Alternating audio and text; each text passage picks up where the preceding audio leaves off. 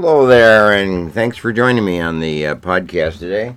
Quality in your marriage. Marriage quality. That's my topic. You know, it's been well known over the years that many, many people live lives of quiet desperation. They live in their own depression, they live in their own loneliness, they live in their own disconnected world. And unfortunately, that is the case for many people. And it's not a good situation at all. You know, people need to connect. I always think of a connection as the golden ring of relationships and of health and of happiness and particularly mental health. We need to be connected. In our marriage, we often are connected. Many, many marriages are, you know, lived out in close connection. Two people coming together and living a life for years and years and years is connected. There are those that are married that do not live a life of connectedness. Yet they live together for years, but in many ways they they live apart from each other. And obviously, those that never connect or don't connect or lose their connection are those that lose the marriage and then often result in some form of separation and divorce. So that's kind of the pattern, and it's unfortunate. Quality of a marital relationship depends largely upon the behavioral patterns that become established within that relationship. You know, we establish our marital behaviors before we're married. Many of those behavior patterns are very effective and very healthy and very uh, welcomed and, and, and desired, and they continue. And the marriage becomes rich and strong as a result of that. Many have marriages that start out with behavior patterns that are very disruptive and very dysfunctional. And unfortunately, many of those continue on throughout the marriage, however long that marriage lasts. In other words, premarital behavior sets the pace, sets the tone, sets the relationship that will take place uh, once one is married. On the other hand, there are times in a marriage that behavior changes for some reason. It was healthy and positive and rich and strong, and it became weak and dysfunctional. Or on the other hand, sometimes in marriages, dysfunctional relationships change and strengthen and become very positive and become very healthy. We like to see that. So it's time. It's time. It's always time. There's always a time to sit back and just kind of evaluate how are we doing? How are we strong? Where are we strong in our relationship? Where are we weak in our relationship? How can we strengthen our marriage? How can we strengthen quality of our marriage, the fun of our marriage, the enjoyment of our marriage, the richness of our marriage? How can we strengthen that and, and build on it and make it make it even stronger? How can we take those areas of weakness and diminish them and change them and modify them so weakness kind of goes away and plays lesser of a role than it does and it has otherwise? So, what I've done today is picked out a series of questions that uh, might be a good way to just reflect on the marriage that you are in, in the marriage that you have created, in the marriage that you are anticipating, perhaps, the marriage that you're looking forward to, perhaps, the marriage that you're just starting out, perhaps. Okay, what what is the quality of the marriage, of your marriage? Will you evaluate it? As I ask you some pointed questions, okay? Just kind of tick off the areas that you really are strong in. And maybe tick off, maybe with two ticks, the areas that maybe you need to re- refocus on and re- rethink and strengthen and maybe make some changes. Here's the questions Are you pleased with the amount of time you talk together with each other? Now, those that come from a talking family have a high demand for talk in a marriage. Those that come from a low talking family or non talking family during the growing years don't do not expect a lot of talk. What is your expectation? Are you pleased with the amount of time you talk with each other? Here's a second question Are you happy with the friends you share together in common? In other words, have you brought people into your marriage that strengthen the marriage and are good for you? Or do you have marriages that really have friendships that are devastating or can be devastating and can be very threatening and be very disruptive to you?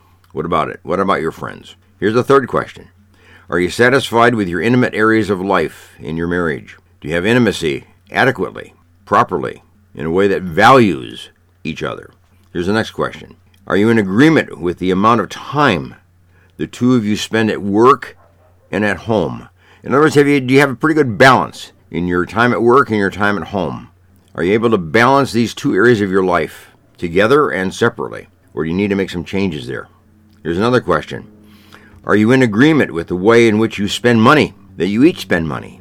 You know, people have different spending habits and patterns, the way they grew up and the way that they were raised. So, are you in agreement If you're not, this could be a big area for tension. So make sure that you have your spending habits in order and and you're coordinated them. How do you spend money and the freedom that with which you spend money and the things on which you spend money. Here's the next question. Are you pleased with the kind of parents you are to your children? Do you need to make some changes here? Do you need to get a hold of a hold of my book on Doctor Teach Me to Parent and kind of better hone your parenting skills? Check it out, will you? If you're you got kids and you are not working well together as parents, that will work against you in your marriage as well. So get that area in order. Are you of the opinion that your spouse is on your own team or is on your team?